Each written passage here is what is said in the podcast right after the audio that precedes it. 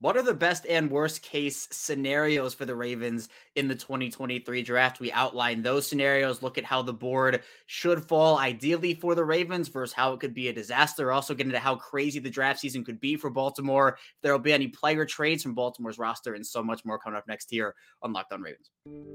You are Locked On Ravens, your daily Baltimore Ravens podcast, part of the Locked On Podcast Network. Your team every day.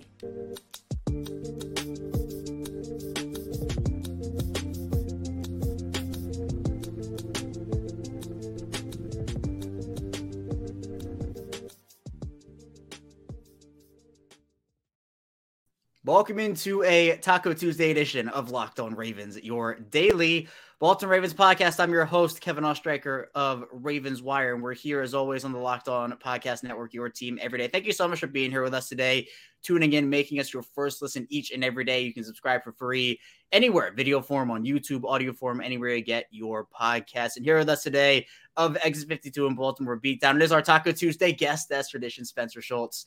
And Spencer, it's it is draft season. This is exciting. The draft now less than a week, just a couple days away here as we record this on Tuesday. The Ravens have five picks, number 22 overall. We got the the bombshell Aaron Rodgers trade yesterday. Things seem to be in full swing here, and it, it could be shaping up to be a pretty pretty crazy couple days here leading up to the draft. Definitely, it feels like there's still DeAndre Hopkins possibilities. There's there's still some answers, and this quarterback class, it looks like for all intents and purposes, Bryce Young will be the number one overall pick. But after that, it could be anybody's game. There's tons of rumors on Stroud, on Anthony Richardson, Will Levis, everybody. So full smoke screen in effect, uh, where we'll see how many quarterbacks end up going in the top five, top ten. But it feels like there's going to be a lot of mobility and potential for a lot of maybe veteran player trades on draft day as well. So an interesting time, an interesting class. And I think maybe teams view this as a class where there's a couple players at certain positions that kind of are maybe cream and crop, cream of the crop, and teams might view the ability to gain 2024 draft capital as something that really intrigues them going into next year's class. So uh, a lot of movement, I think, is anticipated. I think the last couple years have been a little bit stock. We haven't really seen a ton of trades on especially the top end of day one, and think it's going to shape out to be a little different this year.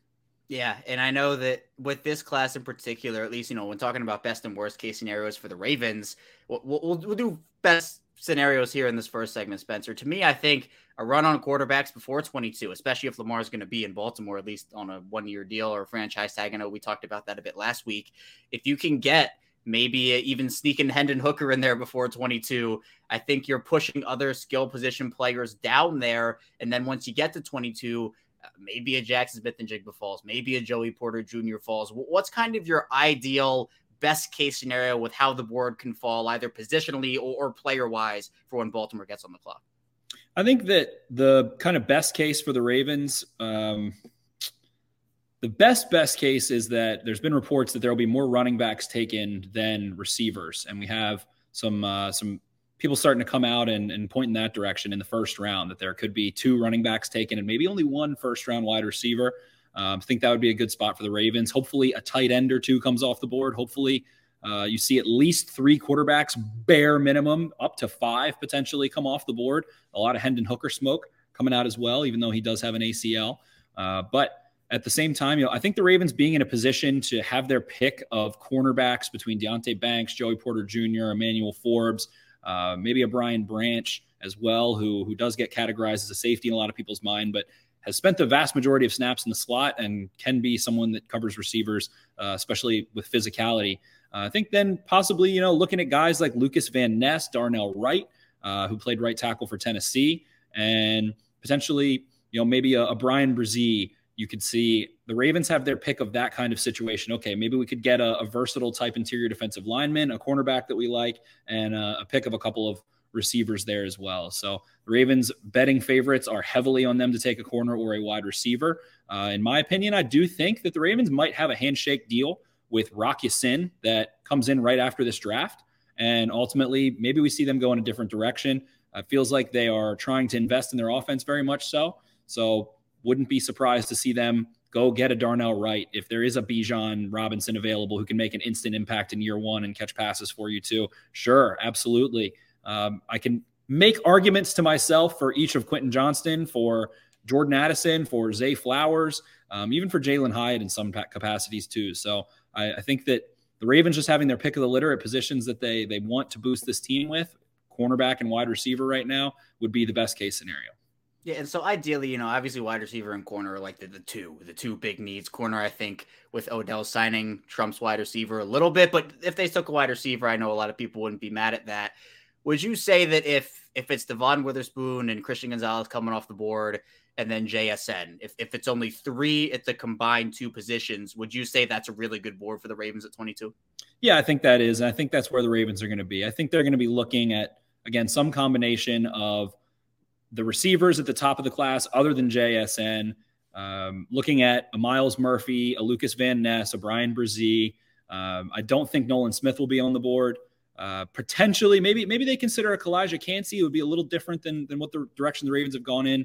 Uh, the interior defensive line is kind of similar to a, a Justin Madubuike, but just a much more prolific finisher in college. Was able to, I believe, collect 17 sacks, and you see him be a little bit more relevant in the pass rushing department, and maybe not as developed as a run defender. So um, I think that's the kind of situation they're looking at. I think that if you were to to check in what Eric DeCosta and company are doing, it's it's trying to sort through that bunch, and maybe it is as simple as uh, you know Forbes, Joey Porter Jr., Banks picking between you know ranking those three, which one they want in priority uh, through the three of them. But we have also had comments, and I think it aligns very well that this is a super deep corner class, and I think you can find starting caliber players.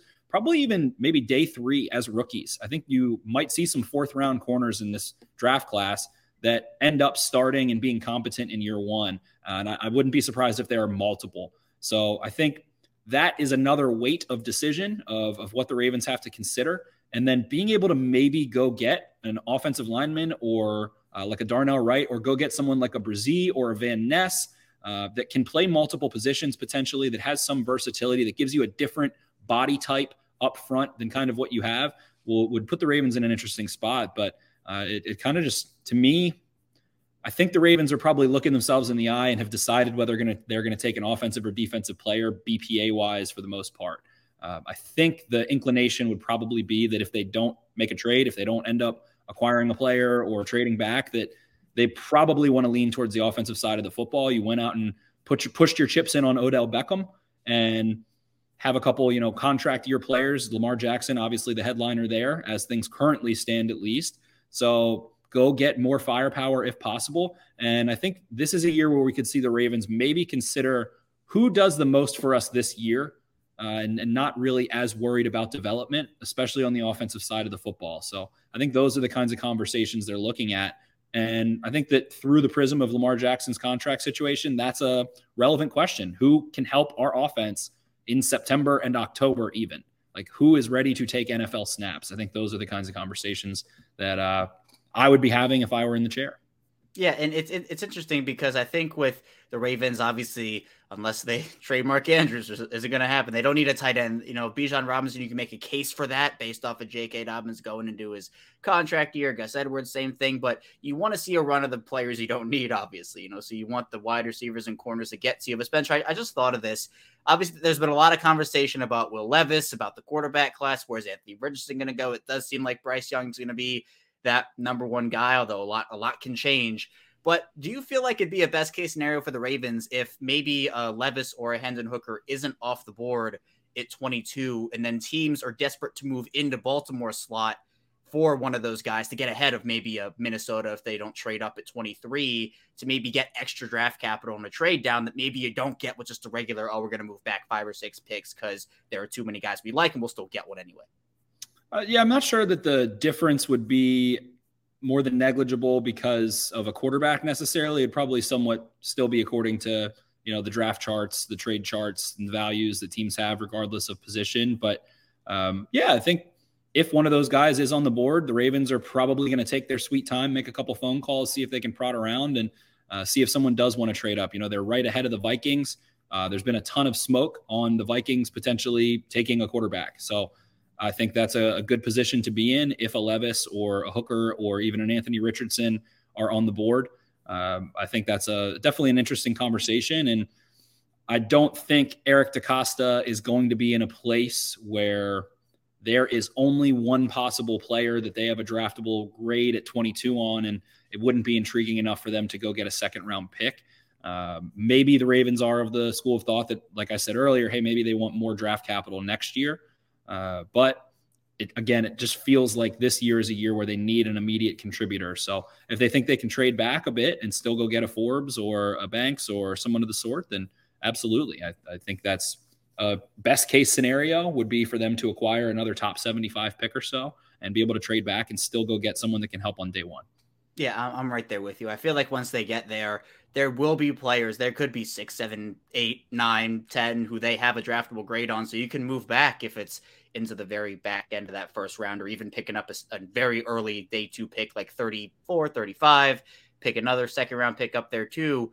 I think that'd be a quality place for them to be. So there are really good situations, really good spots for them to be in with that board. But coming up, we'll be talking about what we don't want to see for the Ravens, what the worst case scenarios could be for that board, and how it could fall to Baltimore there. So be sure to stay tuned and lots to dive into on this episode of Locked On Ravens. But first, this episode is brought to you by FanDuel. And Grand Slams, no hitters, and double plays are back, and there's no better place to get in on the MLB action than FanDuel, America's number one sports book. That's because right now, new customers can step up to the plate with a no sweat first bet up to $1,000. Just go to fanduel.com slash locked on to sign up. Place your first bet and get up to $1,000 back in bonus bets if you don't win. And for those O's, oh, they, they've been cooking. they they've been cooking. So if you want to bet on Adley Rutschman to pick up where he's left off with his incredible start, maybe bet on him to have a home run, maybe an Orioles pitcher go over on strikeouts, although the pitching still kind of iffy, has gotten a little better, but still iffy for the Orioles. You can also build a same game parlay with your favorite matchup of the day. Don't miss your chance to get a no sweat first up to $1,000 when you join FanDuel today. Just go to fanduel.com slash locked on to sign up.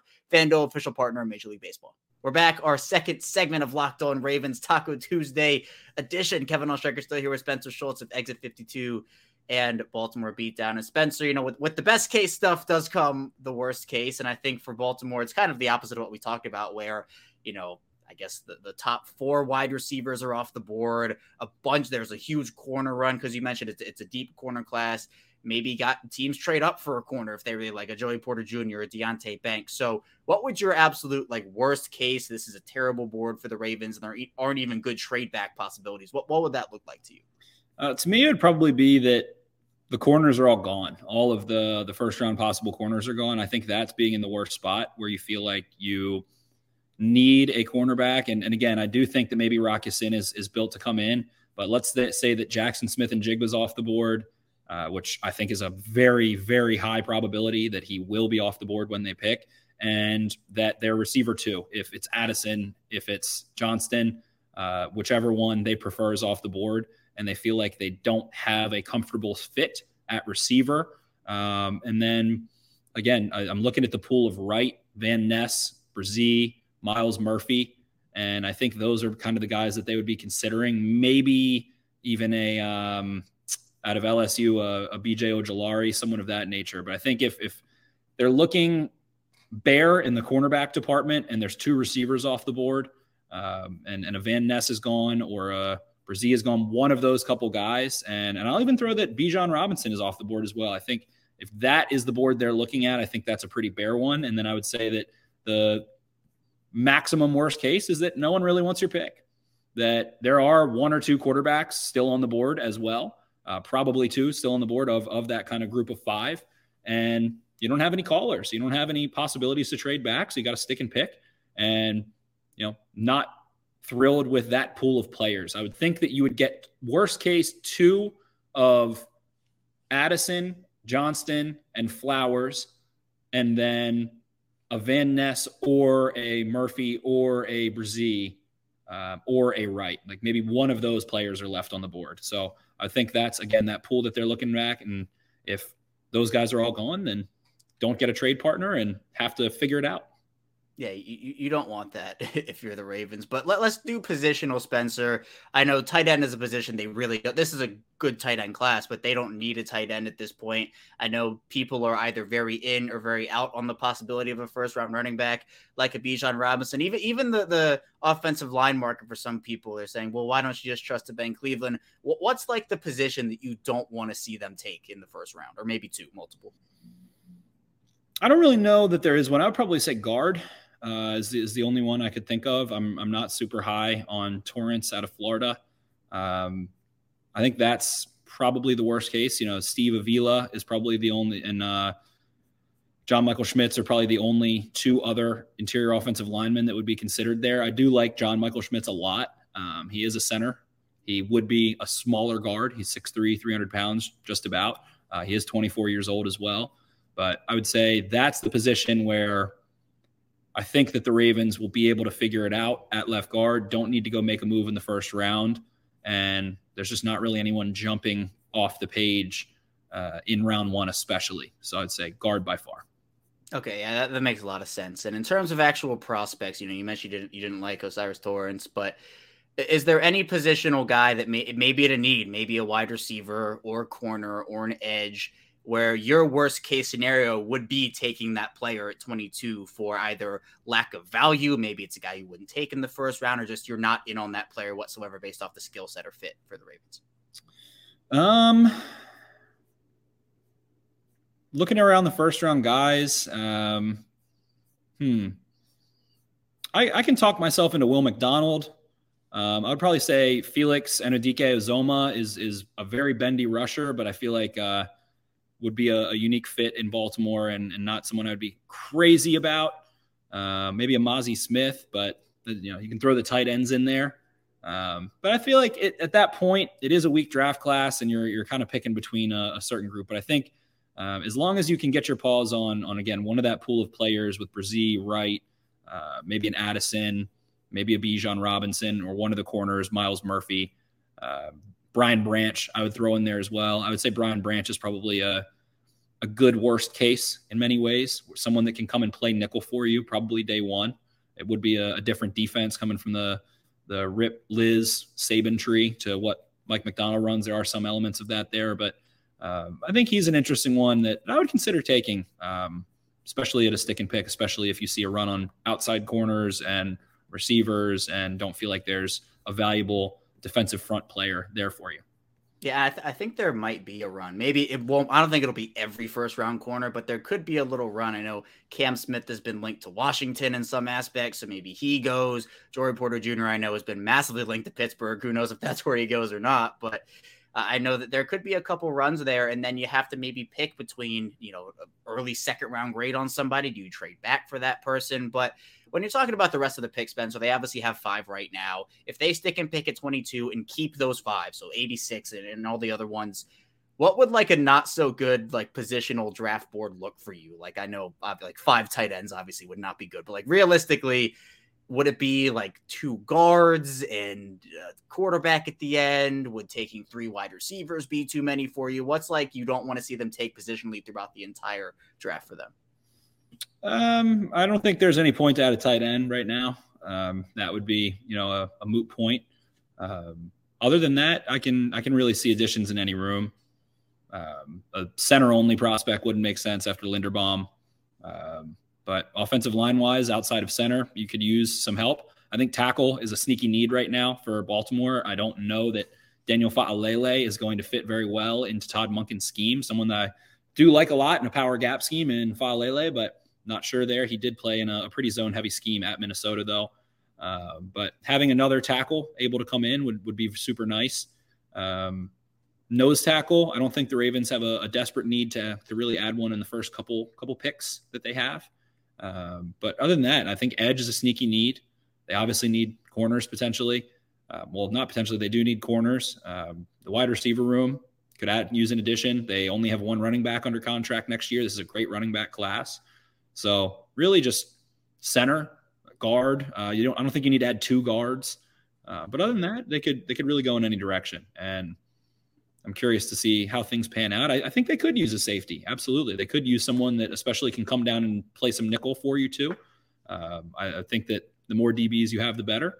And there is a deep DB class. People kind of regard the safety class oddly, but I think in the middle rounds there's some nice players that have great athleticism and uh, would be nice rotational players or backups. And if you're talking about day three picks, you know, you're most of the time your best case scenario is that someone is able to get on the field somewhat consistently as a rotational player in uh, year three for you if they're a you know fourth, fifth, sixth, seventh round pick. So Um, not too much really that they could do in in that aspect, but um, it's a, a, weird class, and if there are issues that we're unaware of that don't fit maybe into Monken's offense that the Ravens need to make some cuts at, or uh, maybe if there there is a guard issue, then Ravens can go ahead and, and go after it.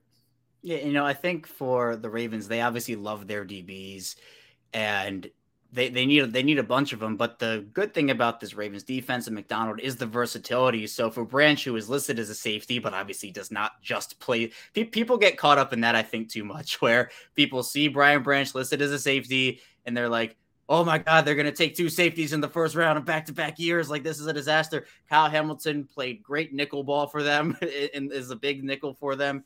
I think they're probably going to move him around the defense a lot more this year with the departure of Chuck Clark, but you can bring in a Brian Branch. And I, it'd be so, how would, how do you, how do you think they would utilize him? Like, it, it'd be so interesting to see how they do it. Yeah, I think that, I mean, what, if you're in a two, if you're up against a two by two set, you have two nickels. So, um, being able to take some pressure off of Hamilton to have to play nickel, get him some some ability to use range over top would be super nice. Uh, I think that he can blitz super well. Just add versatility. It's a yin and a yang of Kyle Hamilton in many ways, where they can carry the seam. I think that you would prefer to see Branch against maybe some receiver type bodies and Hamilton against some larger receiver and some tight end type bodies. But being able to have those guys go through, play, you know, dime backer, nickel backer, uh, you know, rotate up that hash up that seam and carry through. It gives your ability gives your defense the ability to disguise coverage super well uh, in terms of you know guys dropping down and playing through that that outside hash area. So uh, I think that Branch is a hell of a football player, and to be able to have Marcus Williams over top and then those two guys playing games up front would be awesome. And I think that having insurance, especially when you're picking in the 20s, they're not they're not picking in the top 15, they're not picking in the top 10. So I think it would be awesome insurance to make sure that you are deep in a room that you're supposed to be deep in. Um, but again, I would think that probably that would mean that most of the corners uh, are off the board. And, and I think that if you're looking at a Cam Smith and a Brian Branch, uh, that's a tough, tough coin flip there, perhaps. But uh, a lot of people are saying Cam Smith is going to come play in the slot. So uh, you know, that, that, or they project him to play in the slot in a lot of different systems. So uh, I, I, like Brian Branch, and I think again he just adds another layer of versatility. And I think another sneaky corner to look for is Mike Macdonald, super familiar with DJ Turner. DJ Turner is kind of the opposite of a Marlon Humphrey. He can turn and run and play the ball with smaller bodies incredibly well. Like I imagine him being able to stick with a Tyler Lockett, uh, someone that Marlon Humphrey's had trouble with. So I think um, if you're looking for a one-to-one replacement, that's not going to be DJ Turner if Marlon Humphrey's to go down, but has a familiarity in Macdonald's system. Uh, I know Macdonald's spoken highly of him in the past, and uh, so again, there's just later round corners that could give you some some interesting possibilities. And the Ravens love to build back to front in their secondary. So adding Branch to do maybe some of the movement things that Hamilton is a little bit looser on as a bigger player, uh, and, take some of that pressure off would be would be super fun. And then really you can use your safeties to to help out that other corner. And again, I do feel like Rock Ya-Sin is getting signed after the draft to to Baltimore to not affect the comp pick. Uh, I don't know why he hasn't reached a deal yet. He visited Baltimore. Uh, it seems like there might be a, a, handshake in place. That contract's already drawn up with a future date on it. So I would think that if that is the case, you add Branch, suddenly you have the best secondary in the NFL uh, on all intensive purposes. And that's how the Ravens like to build. So providing that stability, that insurance, and the possibility to, to really have that dominant group on the back end. So, so you think the Marcus Peters ship has sailed if it's going to be Rock Ya-Sin? Uh, if it I mean, if it is, I think I don't think they would bring in Peters, bring Peters back in addition to Ya-Sin. I think it would probably be one or the other. Yeah, that makes a lot of sense. And for you know, for guys like Branch or you know Bijan Robinson is kind of these like you know I guess best player available picks, if you want to put it as that, or some people's worst case scenarios. And I'm like, if Brian Branch is the worst case scenario, it's it's just like how Kyle Hamilton was the worst right. case scenario in many ways last year. No, you're, you're right because I think again the Ravens felt like they really wanted a receiver. They had the agreement for Marquise Brown. The huge run happened, and Kyle. I thought the Eagles traded up for Hamilton. I didn't think it was going to be Davis. It made it made sense when it happened, but then all of a sudden Hamilton falls into your lap. So does that happen with the branch, or does that happen with the, even if it's like a Joey Porter Jr., which is more of a need pick, obviously because he's a corner, but it could be a very similar draft to what 2022 was for the Ravens. But coming up, we'll talk a bit about how crazy it actually could be for the Ravens. You know, potential player trades from the Ravens roster. We'll talk Lamar Jackson and a lot more. So be sure to stay tuned. Slots to come up here on Locked On Ravens. But first, this show is sponsored by BetterHelp. And getting to know yourself can be a really long and sometimes even lifelong process. And I've learned a ton about myself throughout the course of my life. And the experience was, it was life changing in some aspects. I've learned a ton and we're always growing and changing and learning a ton about ourselves. And therapy is about deepening your self awareness and understanding because sometimes we don't know what we want why we react the way we do until we talk through things. BetterHelp connects you with licensed therapists who can take you on that journey of self discovery from wherever you are. And there are so many different benefits to therapy, such as it can be helpful in learning positive coping skills, how to set boundaries. It can also empower you to be the best version of yourself. And it isn't just for those who've experienced major trauma. And if you're thinking of starting therapy, give BetterHelp a try. It's entirely online, designed to be convenient, flexible, and suited to your schedule. Just fill out a brief questionnaire to get matched with a licensed therapist and switch therapists anytime for no additional charge. Discover your potential with BetterHelp. Visit betterhelp.com slash locked on today to get 10% off your first month. That's BetterHelp, H-E-L-P dot com slash locked on. We're back rounding out Locked On Ravens on Tuesday. Kevin Oestreicher with Spencer Schultz here. And Spencer, I know that for a lot of people, they're excited to see kind of the chaos because every draft cycle has chaos via Aaron Rodgers deal and you know the pick swap that the Jets and the Packers had, plus the obviously second round pick that can turn into the first. But for the Ravens, I think it's either going to be like a very straightforward. They'll have the five picks. Maybe they make a trade back, or it's going to be complete chaos and something crazy happens. They trade someone. Which way you leaning? Which way do you feel like it's going to go on Thursday and even throughout the whole weekend? Well, I think there's probably a a decent shot that the Ravens either acquire DeAndre Hopkins on draft day or trade Lamar Jackson. Um, I think that it wouldn't be shocking considering the Hollywood Brown situation, them having that deal in place for quite some time, apparently and then executing it a little bit out of nowhere on draft day. So uh, Lamar Jackson did make huge. The Ravens made shockwaves on draft day with Lamar Jackson. I don't think the Odell Beckham deal would make any sense unless the Ravens planned to draft a quarterback that they felt was very ready to start in year one.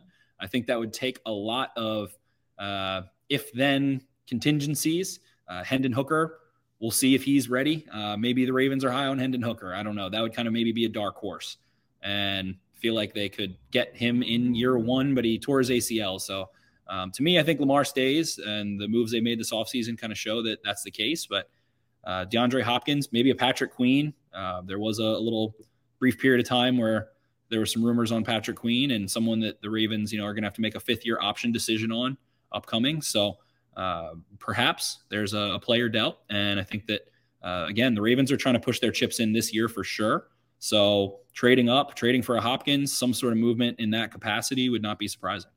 Does does the Aaron Rodgers deal to you, Spencer? If the, if there were to be a trade of Lamar Jackson on draft night, does that change the landscape of what you would expect the Ravens to get in a package for him, or does it really not move a needle for you? Um, well, the most they can get, there's kind of some miss. There's two interpretations of this. I don't think the language is super clear in the CBA. I believe the most that the Ravens can get is two first round picks for Lamar Jackson. Um, so Rodgers, an older player that has a huge cap hit, who apparently very well could retire next year. The, the Jets have a contingency with the second round pick in 2024 becoming a first round pick if Rodgers plays 65% of snaps. Um, you know, the possibility for that has a couple different dimensions. So um, if the Ravens are to trade Lamar Jackson, I would think they would be trading to go get a quarterback in the top 10, top 12 ish range that they think can play this year. Um, so maybe a Stroud. I, I, don't think Anthony, I love Anthony Richardson. He's, he's a, a red star player for me, but I think drafting a quarterback with one year of experience as a starter that definitely hasn't been in a pro style offense necessarily uh, in some capacities, you know, the, all five of the top quarterbacks really only played out of shotgun or pistol, but um, I think there would be a curve. I don't think you want to start Richardson day one, and I don't think that Odell Beckham deal would make any sense if it was Richardson as opposed to uh, to a Young who is minus fifteen hundred to come off the board first, or Stroud. Uh, so I guess the only scenario I could maybe see is a trade where the Ravens would be able to get Stroud pretty cleanly, free up a bunch of cap space, and um, make some other moves potentially. Go bring on a Hopkins as well. So I, I don't think that happens. I'll say that's a one percent chance, but uh, crazier has happened. And the Ravens did make a huge splash by trading back into the first round, drafting Lamar Jackson. Maybe they make another splash on draft day. Yeah, and I think yeah, to me, I think the more likely, like if there was to be a trade from an actual player on the Ravens roster, it'd be somebody else that's not Lamar. I mean, obviously there's still a chance it happens, but if you kind of take out Lamar from the equation, Spencer, you mentioned Patrick Queen and those rumblings that have been kind of there over the course of the past couple of weeks. I know others have mentioned maybe James Proche, but I don't know what James Proche gets you at this point. And Devin Duvernay has a high cap hit. I know people have mentioned him do you think like who's the most likely player if you take Lamar Jackson out to potentially be traded? Is it Patrick Queen for you, or is it somebody else? I would probably say Patrick Queen. Uh, I don't think you really can fetch any value for James Proche. Uh, I think Devin Duvernay it would be pretty low. I mean, most of Devin Duvernay's value at this point would be a returner, but he would be a rental at this point. So I don't know that either of them could really fetch more than a, a late day three pick. So I would probably say Patrick Queen. Um, but someone, you know, that Patrick Queen is someone that's been regarded strangely, I think, throughout his time in the NFL. I think he played in Wink Martindale's system that was not super simple for young linebackers to play in. We didn't really see and still haven't seen, even up in New York, kind of young, inexperienced linebackers go in and have success in his system. So, um, I, I, also think that, you know, again, if you're pushing your chips in the middle, they really like the speed of Smith and Queen. So uh, I don't think there will be a player traded if Lamar Jackson is not, and I don't think Lamar Jackson will be traded either. I mean, that's that's where I am. I think with Queen and Smith having that duo, plus if Queen walks after the fifth year option, you're getting a third comp pick. I think. I think the deal's going to be big enough. At least I would assume. Maybe it's not. So I mean, I'd start that conversation in a second personally because I think having him on his rookie contract at this point is more valuable than the future draft compensation, even if it is a round or two indifference there to me. But all right, Spencer, I want to I want to get your final final prediction here for 22. This is this is set in stone. Do you think the Ravens pick at 22? Do you think they trade back? Do, do they surprise you and trade up? And if they whoever they pick, whatever pick they have in that first round, or even multiple, if you want to go that far, who do you think their guy is? Hmm. It's tough. I do think there's a possibility where you can trade back and still add a day one starter at cornerback. Um, it's just tough to predict what pick that would be, and you are opening up a can of worms a little bit. Um, I'm going to go ahead and say that the Ravens pick at 22 and they take Jordan Addison out of USC. That's going to be my my final guess here. Again, I think you're looking at a potential Rock Ya-Sin deal, maybe some other veterans, maybe some other guys they anticipate to be released. It is a really deep cornerback class where I think you can go find guys like Darius Rush uh, out of South Carolina as well a little bit later. Uh, maybe a Turner, depending on how far he falls, what kind of trades you have in place. Tyrique Stevenson, um, t- t- a ton of corners, I think, that could come in and play in their rookie year. Um, in addition, Clark Phillips, another one that you can probably stick in the slot and uh, have him match up on the outside. So I think the Ravens want to add to the offensive side of the football. I think Bijan Robinson would be a very high impact first year player. Um, the Ravens haven't drafted a first round running back in a long time, but I think he's gone. Uh, I think Gibbs also goes in the first round, but I don't think that's what the Ravens would want to add uh, in a first round back. So I think you look at yourself and say, we want this offense to feel like it is fully fleshed out. We don't have any excuses.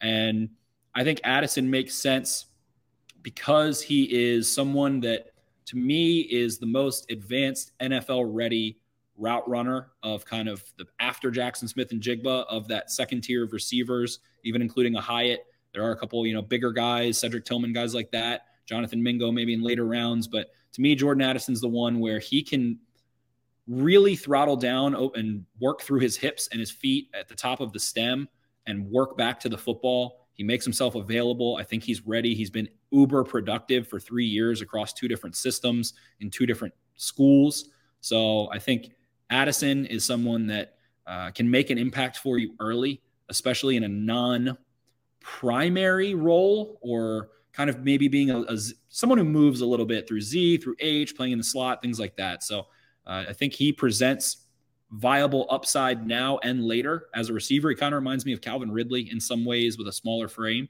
So I'm going to go ahead and say the Ravens take Jordan Addison and round out their receiver room. Uh, Maryland kid, super productive. If you're into the, the fantasy football schools that thought, I mean, his breakout age, he was a true freshman. He's a Biletnikoff winner. Um, would be someone that brings that pro ready element to your offense and ensures that you have a separator in the event that Odell Beckham or Rashod Bateman are to be lost to injury. So that's my my final pick at Jordan Addison at 22. You and I are on the same wavelength. We did a network mock draft, and that was my pick at 22 was Jordan. And I think he, I think it's realistic he's there. I think he will be there for them at 22. I think JSN is off the board. I think a team like Houston might fall in love with a Quentin Johnston. Maybe that's who they take there. But I think Addison's a realistic option at 22, and I really like what he brings to the table there. So I would not be mad at that whatsoever. So that is Spencer's official draft prediction. Lock it in. Jordan Addison at 22. But Spencer, I appreciate you. That's all I have for you here today. Thank you so much as always for hopping on, providing your your draft insight. Tell people what you're working on, where they can find you here as the draft weekend kicks off here in a couple days. Doing a super deep dive here, starting in a couple minutes with uh, with Cole Jackson and my co-host Jake Luke on the Exit 52 podcast. You can find that anywhere you get your podcasts. I will be uh, live streaming with a bunch of people on Thursday evening. You'll be able to find that on the Exit 52 YouTube and we'll be working on through the draft, having some segments, having some fun little bits as we're uh, waiting for the Ravens to end up trading back from 22 and, and punt it on to Friday night. Uh, only kidding, but maybe. So lots and lots and lots of streaming, lots and lots and lots of podcast episodes, all that good stuff, all that draft coverage. And of course, after the Ravens draft, after the Ravens immediate picks, I'll be doing some breakdown, doing some tape, and uh, examining the fit and what that player or those players the Ravens do pick bring to the 2023 Baltimore Ravens and beyond. So appreciate you, Kevin. Thank you so much. And uh, I guess guess the Ravens will definitely be taking Jordan Addison since we're since we're in lockstep there. So you heard it here. We are will be a, not, not only a Justin Houston podcast, will be a Jordan Addison podcast. It'll be the next locked on Ravens legend here, Jordan Addison. But I appreciate you, Spencer. Thanks so much for hopping on here. When we get back here tomorrow on Locked On Ravens, more Ravens talk here, more draft content. So be sure to stay tuned for that, and I'll see you right back here tomorrow.